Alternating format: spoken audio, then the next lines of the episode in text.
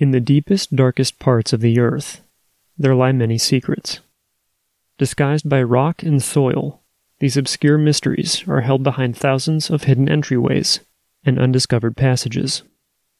Since the beginning of recorded history, people have told stories of seeing unexplained things within the depths of our world. Things that don't seem to make any sense. Things that have caused many people to believe that after a certain depth, the earth may actually be hollow. As this theory may seem improbable to many, the truth is that we simply don't know what lies beneath. Some of the most well known caves throughout the world have yet to be thoroughly explored, and these are caves that we've known about for hundreds of years. If we don't fully understand the high strangeness and unexplained phenomena that takes place within our forests, backyards, or even our very homes, how can we even begin to pretend to understand what dwells in the darkest caverns of our planet's depths. The first time it happened, I was sleeping and woke up because I felt a hand on my leg and I realized that I couldn't move. And he come across this object on the ground which was the shape of a flying saucer. So he jumped out of his pickup and went down there and there was four beings laying on the ground. When I raised my head back up, I was turning my head, and out of my peripheral vision, I seen something hop to a tree. And it was tall, about seven, eight foot tall, and it was black, real hairy, like a gorilla.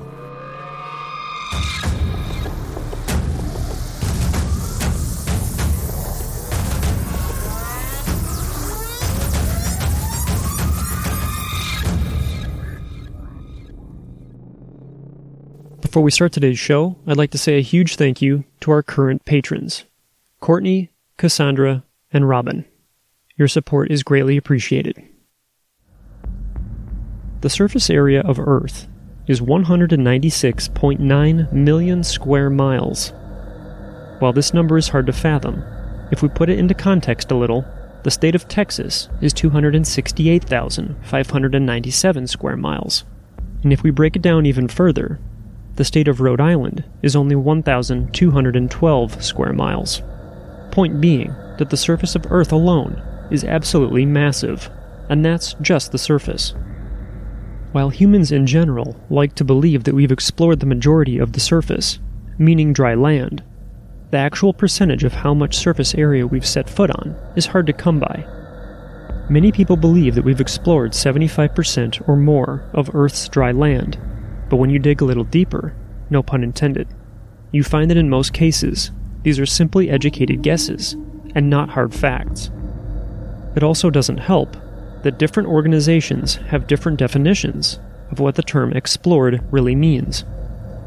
Some quantify it as a total area that has been physically examined by humans, where others would say that if satellite imagery has taken pictures of it at any zoomable level, that that counts as being discovered, and so on and so forth.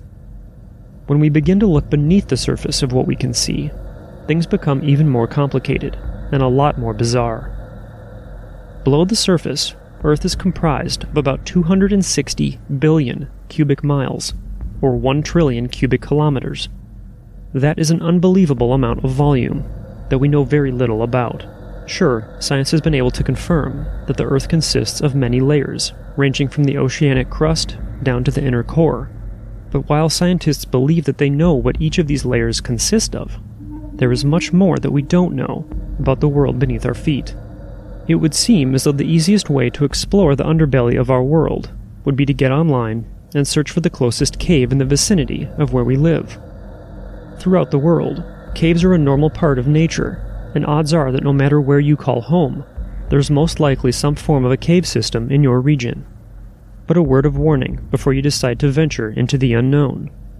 Some of the strangest and most unsettling paranormal encounters have taken place inside of caves, mines, and in some cases, even sewers. Some accounts that are so bizarre, it could make you question your own reality. One example of this took place on November 12th of 1949, when strange sightings began to occur around the University of South Carolina. Dating back to 1801, the university consists of 359 acres, but below the bustling campus lays three service tunnels. During the evening of November 12, 1949, a student by the name of Christopher Nichols, along with a friend, were outside of the Longstreet Theater. Both Nichols and his friend saw what they described as a strange looking man dressed in silver. As they watched, the odd being crossed the road, opened a manhole cover, and proceeded to crawl down inside. Nichols eventually shared his encounter with the local paper and referred to the creature as the Sewer Man. While their encounter is strange, it's reminiscent of a bizarre entity that many people believe has inhabited the tunnels for years, an entity that most refer to as Third Eye Man. In April of 1950, a university police officer claimed to have had a frightening encounter with a similar creature. As he was patrolling in the vicinity of Longstreet Theater, he came across a pile of what looked like the bloody remains of dead chickens that had been mutilated by some kind of animal. As the officer surveyed the scene with his flashlight, he noticed something out of the corner of his eye. Hunched over in the shadows, crouched a humanoid figure. As he turned his light on the creature, he could clearly see that it was wearing what appeared to be a silver jumpsuit. As the thing turned to face him, he could see that its face was disfigured, and strangest of all, it had a third eye in the center of its forehead. As the officer locked eyes with this monster, it let out a disgusted growl, and then fled into the dark tunnels below. This encounter only strengthened people's beliefs that something sinister was in fact living beneath their very feet. Sightings of the creature continued throughout the 60s and 70s, and even escalated when a group of fraternity members witnessed a similar creature that was holding a lead pipe. As the group stared at the creature in disbelief, it suddenly lurched toward them, causing them to flee in terror. After escaping their attacker, the witnesses claimed that they believed that the creature was trying to kill them. Encounters continued, and authorities became concerned that a possible psychopath may be living in the tunnels.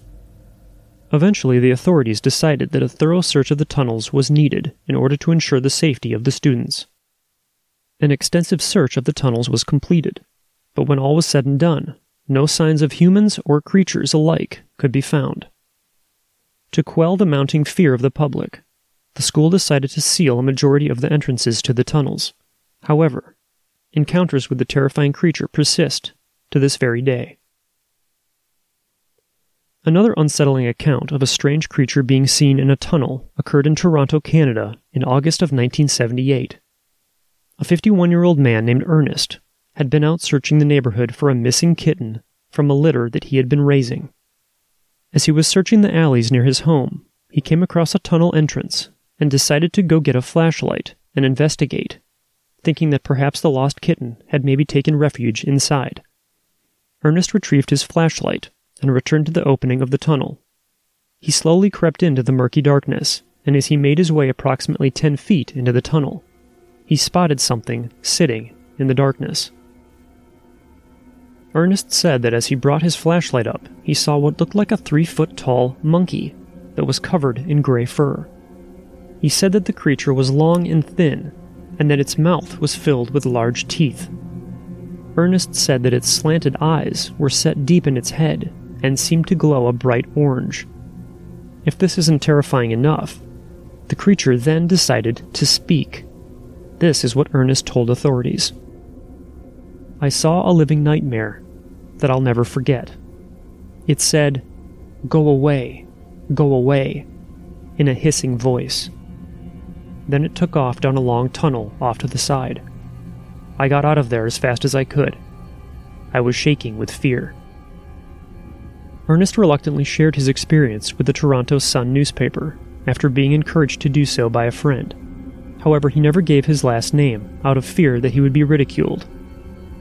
In March of 1979, staff members from the Toronto Sun even went as far as to accompany Ernest to the location of his sighting and they found that there was actually the entrance to a cave at the end of a passageway between two houses, which led into a narrow tunnel that dropped off into the unseen sewer system down below. When they investigated the tunnel, they did not see any strange creature, but they did find a carcass of a cat that had been half buried in the ground. When sewer officials were questioned about what Ernest had perhaps seen, an employee gave this rather ominous statement. People who work on the surface just don't know what it's like down there. It's a whole different world. Who would have thought a few years ago that people would live in sewers? And yet that's what they found in New York a few years back. I don't know what Ernest saw that day down there. I'll tell you one thing, though. If we could get in there, I sure as hell wouldn't want to go down alone. Our next story took place on July 14th, 1974, when a company called News Extra released an article that told a very bizarre story of a mining inspector by the name of Glenn E. Barger. The story was brought to the attention of News Extra by Glenn Barger's son, Frank, after his father confided in him after decades of keeping it to himself. In the article, Mr. Barger claims that in 1944, he was called to the site of a mine collapse in Dixonville, Pennsylvania. Also called to the scene to help Glenn Barger was another inspector by the name of Ted Walters. Barger's and Walters' job as inspectors was to investigate what caused the collapse and to also aid in the recovery of the miners that had gone missing during the collapse. Upon arrival, the two inspectors examined the scene and eventually proceeded into the area where the mine had caved in. Once inside, both men discovered the bodies of most of the missing miners. According to the report, the bodies displayed signs of being mauled and mutilated by some type of animal. Initial impressions seemed to indicate that the predatory wounds inflicted on the miners' bodies, which included large claw marks, were the cause of death. As the inspectors stumbled through the miners' remains, Glenn Barger said, That man wasn't killed by any cave in. He must have been killed by some sort of animal. That was obvious. Every corpse that they found appeared to have met the same fate. None of the bodies displayed signs of trauma caused by a collapse, but instead showed unusual proof of a vicious predatory animal, which seemed to be the overwhelming cause of death. As they continued to inspect the horrifying scene, all at once they felt the walls begin to shake, as a second cave in seemed inevitable. The two men braced themselves as the mine crumbled around them, ultimately sealing them in with the deceased miners. As they came to their senses, both men realized that they were uninjured, but now had no means of escape. The only thing they could do is wait for more help to arrive. As they sat in the darkness, Barger believes that he fell asleep at some point, only to wake several minutes later to what he described as a shadowy, humanoid beast looming over him. Barger said, I fell asleep for a time, it wasn't long. Suddenly, I felt a hot breath on my face. That thing wasn't of this world. We sat silently, reflecting on our fate. I swear, I expected some slimy thing to drag the both of us away. Barger would later speculate that whatever the creature was, he believed it was what had caused the cave ins. Apparently, after what seemed like hours, the creature or creatures eventually crept back into the recesses of the mine, leaving the two men frightened and confused, yet unharmed. The men then waited a few more hours until a rescue team was able to extract them from their nightmarish experience. As unbelievable as this story may seem, there are aspects of it that ring true, and some that don't. I was unable to substantiate some of the major details of it, but is this because the encounter was fabricated, or is it due to some type of cover up? Indeed, if there really are man eating creatures lurking throughout mines and cave systems throughout the world, it would make sense that authorities would want to keep it under wraps. It also begs the question what would Glenn Barger's son Frank have to gain by making up such a story? To my knowledge, the article written by News Extra was the first and last official report of Barger's experience. So, what do you think? Our next story is also one that defies explanation, but it's because of this that I wanted to include it in today's show.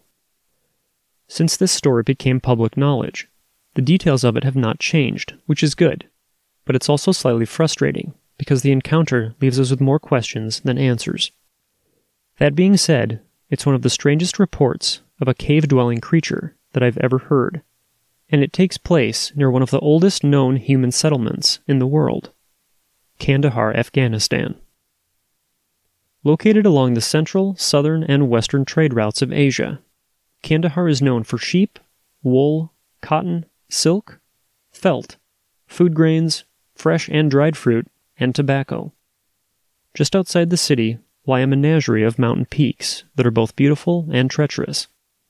It was in this mountainous region, sometime back in 2002, that a team of United States Special Forces were flown in by helicopter and dropped in a remote location in order to search out and recover a high value target.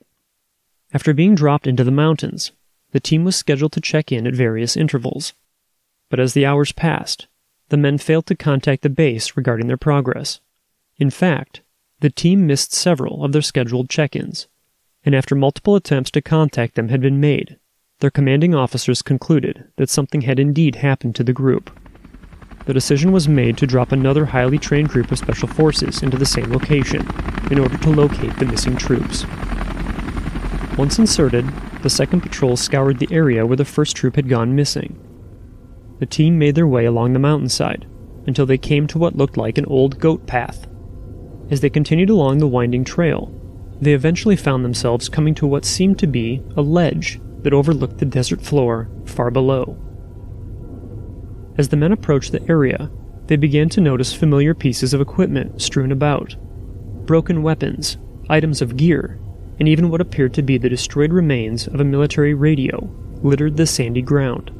But this was not the worst of it. While inspecting the destroyed equipment, they also discovered bones and what looked like flesh amongst the debris. The men were confused and horrified as they stood looking at what they believed were the remains of their fallen comrades who came before them. Who or what could have done this? As they stood there in shock, they heard movement coming from an area just beyond a ledge that was directly above them. It was then that they realized that there was a large cave opening that sat back a ways from where they stood. Looking toward the cave entrance, their worst nightmares were realized as a 13 foot humanoid appeared from inside the massive cavern. The men couldn't move, let alone react, as they stared at this horrifying and unbelievable sight. Clutching their weapons as their minds tried to make sense of the monster that stood before them. It resembled a massive man, but on a scale that didn't make any sense. It had long, fiery red hair and a beard, and it was draped in what looked like animal skins. In its hand, it held a large pike, which it grasped with six fingers. Before the men could comprehend what they were looking at, the giant sprinted toward them, continuing to scream in a bellowing and indiscernible language. It moved with such speed that the team didn't have time to react. One of the soldiers, who the team referred to as Dan, lifted his rifle and began firing into the body of the huge beast. Hearing the gunfire snapped the rest of the team back into the fight, and the entire patrol began firing on the creature. The giant's gaze was fixed on Dan as it leaped toward him and, with a single motion, impaled Dan with the end of the pike. Still holding Dan in the air with one hand, it began to charge the others. It seemed as though no amount of ammunition would be able to take the giant down, until one of the men focused his fire on its face. This seemed to slightly stagger the man, and all at once the team turned their sights to the creature's head. According to the men, this strategy proved to work, and in no time brought the giant down, but not before the majority of the creature's face had been destroyed. The men rushed to Dan's side, but there was little they could do for him. Still skewered by the pike, Dan's body quickly became lifeless as the team stood over their fallen brother, feeling helpless and confused over what had just happened. The men radioed back to base, and they described what they had encountered and what had happened to Dan. They were told that a helicopter was being dispatched to their location, and for the time being, they should hold tight. As the men waited to be picked up, they stared in amazement at the monster that laid before them. They could now see that it not only had six fingers on each hand, but six toes on each foot as well. The men also said that the creature smelled absolutely terrible. As the chopper arrived, they were instructed to load the giant into a large cargo net beneath the helicopter. After it was removed, the men reportedly never saw the giant again, but rumors of where it had been taken began to circulate throughout the base. In the days that followed, other members of the United States military would claim to have come in contact with the body. In some cases, soldiers claimed to have seen it as it was being moved from one location to another. But one of the most interesting reports comes from a pilot that claims he had the privilege of picking up some very special cargo. It turned out to be an experience that he would never forget. Air base that we were using. Um, it's basically built in a bowl in the mountains where you have to stay high right up in the last minute, and then you basically come screaming back down to, to land. Uh, the area to the side of it was called the Valley of Death because during uh, the Soviet days with the uh, Mujahideen, they had fired their rockets into a lot of the uh, helicopters, so you could see all kinds of uh, wrecks and stuff in the valley below. Which, for the most part, I didn't pay attention to because I was a little busy getting the airplane on the ground safely. Uh, we landed and uh, basically was told to taxi to the very end of the tarmac. And, and, like I said, it was middle of the day, very hot. I remember that. We opened the doors and unloaded the equipment that we had brought in. Uh, and then we were met at the aircraft by uh, what we later on called the babysitters. But uh, they kind of introduced themselves and said, hey, no cameras, uh, nobody's taking pictures here. We're moving some high value stuff. Uh, when the load got there, uh, we're very, of course, uh, curious to see what it was because that's just the way you are when you're told that you're not allowed to have uh, a camera. Uh, they say this thing had been dead for maybe a day or two, uh, but it stunk. And when I say stunk, I've smelled dead things before, but this had a more of a I want to say a musky stink, kind of a not really a decay decay, but more of a if somebody hadn't taken a shower in like 10 years type of a musty, uh, musky stink, is all I can tell you. And it was basically a dead guy. And this guy was extremely large. When I say large, uh, our pallets are basically, if I remember correctly, about 9 by 12 feet or so.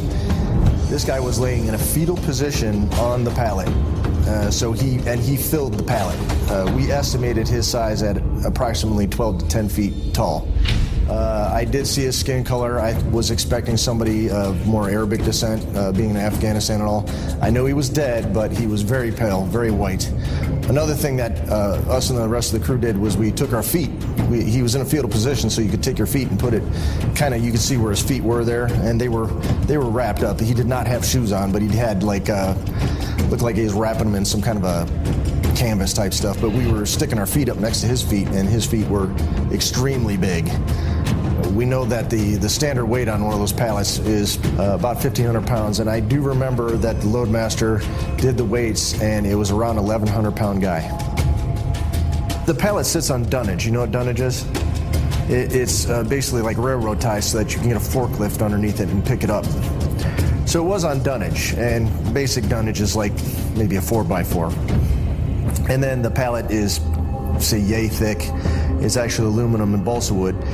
And uh, this guy, I mean, laying down was very, very wide. I mean, and he was, like I said, he's in a fetal position, and you go up and just you hit it, and of course he's under a tarp and all that. I understand that, but he was one dense. He was a dense guy.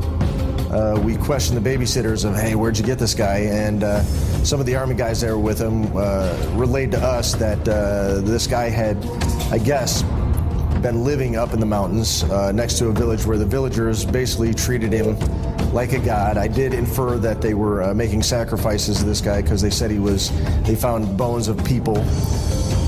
The giant supposedly, like I said, I was not there, supposedly killed the first team that they came across. He was extremely big and fast and agile for a guy that size. They sent up another team, and when the second team went in there to get him, supposedly he had already started to basically eat on the team that uh, that had been killed the first time. They then grabbed a helicopter, and the helicopter brought him down where we picked him up. After we loaded the Giant, it was just a standard uh, standard mission back. We took him all the way back to uh, Al Udeid in Qatar, where he was transloaded onto a another airplane. I believe it was a C-17. Uh, I was done with my mission then. I got away from it. I was done. I did ask some questions later of, you know, where it might have gone, and as the grapevine goes, it was probably taken back to the United States, and the words I heard were Wright Pat. But again, I don't know. Several years after my uh, deployments to Afghanistan, something very strange happened to me um, that is somewhat related to this. I was uh, basically TDY to Kirtland Air Force Base, which is out in Albuquerque.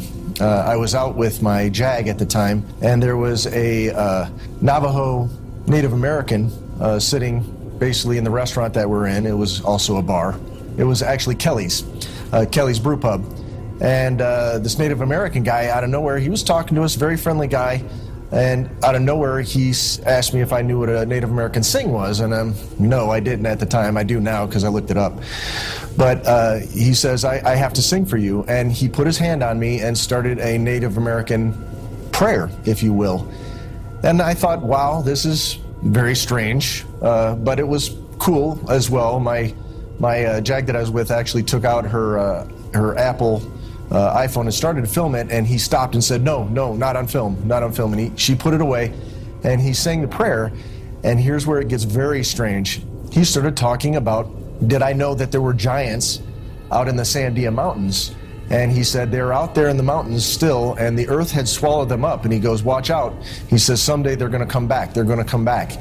I then uh, took him aside and said, Hey, as a matter of fact, I've seen these things. They're real. I, at least I think I've seen these things. Uh, and I basically conveyed to him the story. He just took it in stride and said, Yes, they're real. They're absolutely real. And he said something like, if I remember correctly, like the earth had swallowed them up, but soon the earth will spit them back out. And soon, he said, soon, they're coming back. So, is the body of a 13 foot giant being held at Wright Patterson Air Force Base in Greene County, Ohio? As I said before, this story is so extraordinary that it makes me truly question its validity. That being said, when you're discussing the subject of the paranormal, there really is no defining line between what is possible or impossible. I understand the biblical relevance of giants, and I know that throughout history, even Native Americans have told stories of their ancestors having battles with these creatures. As always, I believe that legends and folklore exist for a reason, and it's because of this that I keep an open mind about everything in this strange world that we call home. Today's stories are just the tip of the iceberg when it comes to strange encounters with subterranean creatures, so rest assured that we'll come back around to this topic. What I really want to know is what you think. Have you had an experience with something in a cave, mine, or some other bizarre location? Email me and tell me about it. You can contact me at paranormalmysteriespodcast at gmail.com. You can also get involved by joining our forum and by following us on all social media. If you're wondering how you can support the show, you're doing it right now just by listening, and we appreciate it. You can also support the show by subscribing and sharing it with your friends. If you're looking for other ways to support the show, you can visit patreon.com forward slash paranormal mysteries and become a patron. From all of us at Paranormal Mysteries, thank you very much for listening, and please remember don't wait for the unknown to come to you. Get out there and find it.